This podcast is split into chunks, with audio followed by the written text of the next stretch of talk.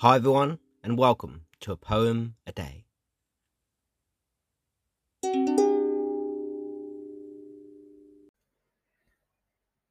Today's poem is my poem, A Poet and Their Muse, which is taken from my book of poetry, Poet of the Multiverse, which was published in 2022. And I hope you like what you hear. It is not as easy as some people might think to imagine something from nothing as fast as it takes for someone to blink. Even for those who are skilled at improvisation, the ability to be able to come up with something on the spot is a miraculous gift of inspiration. Unless you know someone or something well, then it is almost impossible to create an expose about them without first spending some time with a particular person or thing and observing everything about them. From the way that they talk, to the way that they look, to the way that they listen, to the way that they move. Unless you ask questions and get answers, then no one can know anyone, nor anything, nor find out how nor why they do what they do. How does a painter paint? How does a writer write? How does a human being or an animal live and breathe? And the answer to all those questions is the same simply by doing so. Because creativity, like most facets of instinct, is involuntary, and it is done first and foremost without any thought of personal gain. Artists create art because they must. Sometimes there is more to say about something old than there is about something new. There is something more interesting about finding out how, why, when, and where something emerged into this world as a result of a specific convergence and configuration of cosmic dust that had to occur.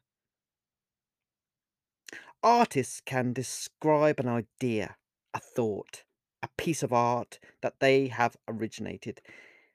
But in all honesty, no artist could ever accurately tell you where, when, why, nor how they are able to do all that they do, because the sharing of inspiration from the source to the artist is a language that is only known by a poet and their muse.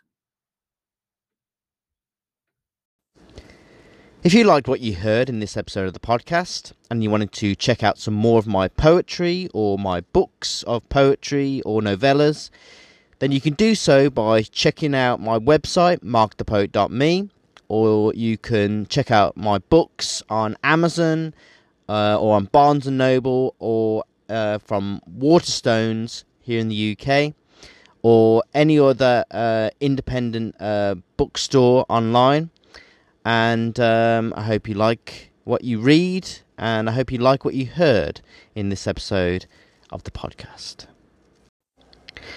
If you enjoyed what you heard in this episode of the podcast and you would like to show your appreciation, um, then you can do so by buying me a coffee.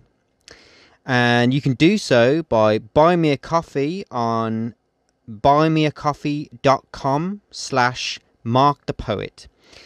Uh, there you can um, send a donation, and um, that will uh, allow me to buy myself a coffee and also, uh, as a result, fuel the next uh, poem that I write um, and share and perhaps one day publish.